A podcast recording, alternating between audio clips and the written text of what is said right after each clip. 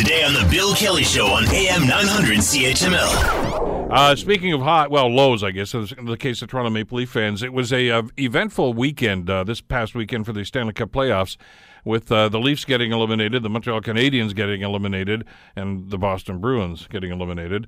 Uh, and it's changed, I guess, a lot of people's perspective on this. And I was really surprised and uh, in some ways kind of ticked off about some of the stuff I saw on social media. First of all, the the divisiveness that goes on during hockey playoffs. It's only a game, guys. But uh, the the the the feeling they had that well now that now that Toronto's gone or now that Montreal's gone, I got to cheer for another Canadian team. I, I don't buy that. But talk about this with our good friend Scott Radley, the host of the Scott Radley Show, which is heard every weeknight here on 900 CHML, and of course uh, you read his uh, fabulous prose in the Hamilton Spectator, of course, as well uh, in the sports pages. How you doing today, Scott? You there? I'm there. You there? Ah, go ahead. Uh, no, I'm great. How are you doing? Fabulous, thanks. Uh, your your thoughts, first of all, about what happened on the ice uh, this past weekend.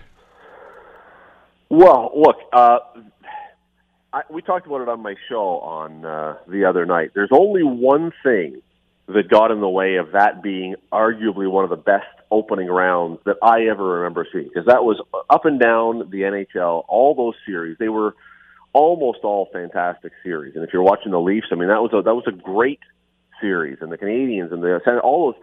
It was it was great hockey for me. The only downside, we're not going to talk about it today, is I hate hate hate hate hate hate with every fiber of my being the fact that now apparently almost every goal has to be reviewed by referees looking at whether he was offside by a millimeter or if a goalie was touched and all that stuff. Play the game, let the refs call the game. But the hockey itself, my goodness, the hockey was fantastic. I mean, it really was. You you could not complain if you were a sports fan about the excitement level of the playoffs in that first round. The rest of them are going to the rest of the rounds are going to have a lot to do to try and match that. I, I think so, and and I agree with your point about the refereeing. Um, you know. W- when when you get a call going against you, and, and, and as a Bruins fan, that happened two or three times. You know, they had a goal called back in the Ottawa series, a couple of goals, I guess, called back. You always want to say, oh, they should have replay. Uh, I, I, think they're really, really going to the well far too often, and it's really killing the rhythm of the game.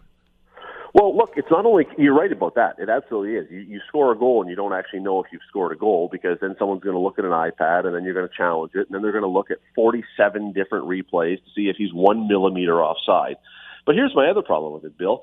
It's a it's an unbalanced rule because the rule says that if you you can re, let's say that Bill's Bruins get scored on, so Bill the coach can look at the replay and have them say, no, the other team was offside, and therefore the goal, even if it's 45 seconds later, gets eliminated. But what happens if Bill's Bruins are on a two on one, and you got and you could have scored a goal, but the ref actually the linesman accidentally blows you offside, and you weren't offside.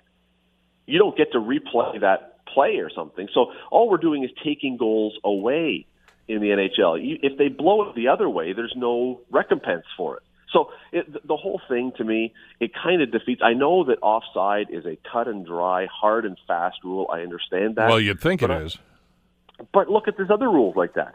So how many times have we had an icing in the modern NHL that leads to a face-off in a team's end that leads to a goal. Icing has become a huge issue, and face-offs in offensive zones have become a huge issue.